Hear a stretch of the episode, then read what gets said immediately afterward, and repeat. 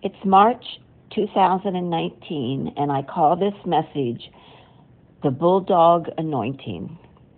Let me explain. Our family hunted on a hunting lease for 20 something years, and um, we had dogs, and the, the dogs would run after the deers, and um, when it was a hog, the, the dogs would run after the hog, but then the bulldog would be sent in and he would grab a hold of the hog and not let go. And my husband, who is a, who is a big man, and several other men would try to pull the dog off of the hog, um, and he would not let go. And then they had to do something behind his in his jaw or something and yell release, and then the dog, bulldog would let go of the hog. And so I'm going to share with you why I call this anointing the bulldog anointing. Some of you may be able to relate to it. In my early years as a Christian, my husband was not yet a Christian, um, and I prayed fervently for him to come to the Lord and to know him as I have gotten to know him. And the Lord would wake me up every morning early and and um, and I would just pray and beg God for his salvation. And one day, um, an older Christian woman, friend of mine, um, said to me, Sandy, you don't have to beg God. You don't have to keep asking over and over and over again. I just said, oh, okay, because I didn't know any better. Well, the next morning, um, the Lord woke me up and as I was spending time with him, he took me to Job chapter 16, verse, um, sorry, get the light here, um, verse 19 to 21. Even now, my witness is in heaven, my advocate is on high, my intercessor is my friend.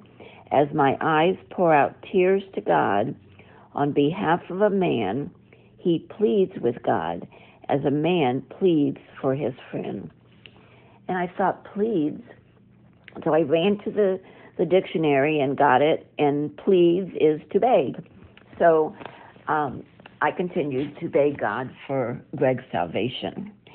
Um, so, what God gave me in those early hours of the morning that I would spend with Him um, is a, a determination, a um, an anointing that I called the bulldog anointing because I would not stop begging God until He either said no or He answered my prayer for Greg's salvation. And it took quite a long time. And but God never let me give up. He just kept saying, you know, kept telling me, keep praying, keep praying, keep believing, keep believing, and and I did. And when Greg came to the Lord, that will be a whole nother message that I will give because he did later come to the Lord. Um, but it's important that we understand that God isn't always going to answer our prayers immediately. There are times that He does, but there's a lot more times that he does not. And do not grow weary in praying because God has a time when he's going to answer and you don't know what that time is. And so we have to to continue to beg God.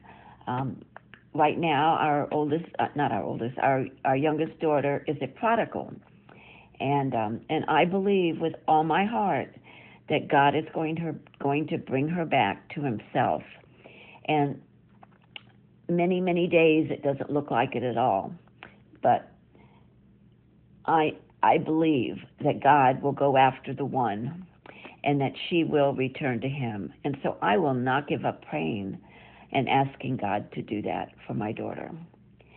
So what what are you praying for that is has not been answered yet?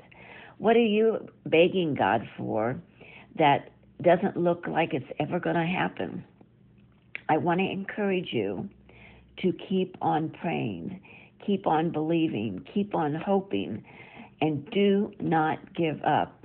The enemy wants to cause us to believe because we're not getting the answer to our prayer.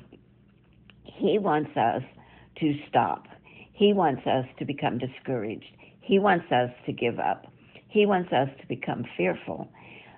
But God, God tells us to fervently pray and to not give up. Um, so I hope this is, encourages you um, for those that, that are asking long time prayers. And there's many prayers that I have prayed um, that have been long time prayers. And I just want to say that God is faithful.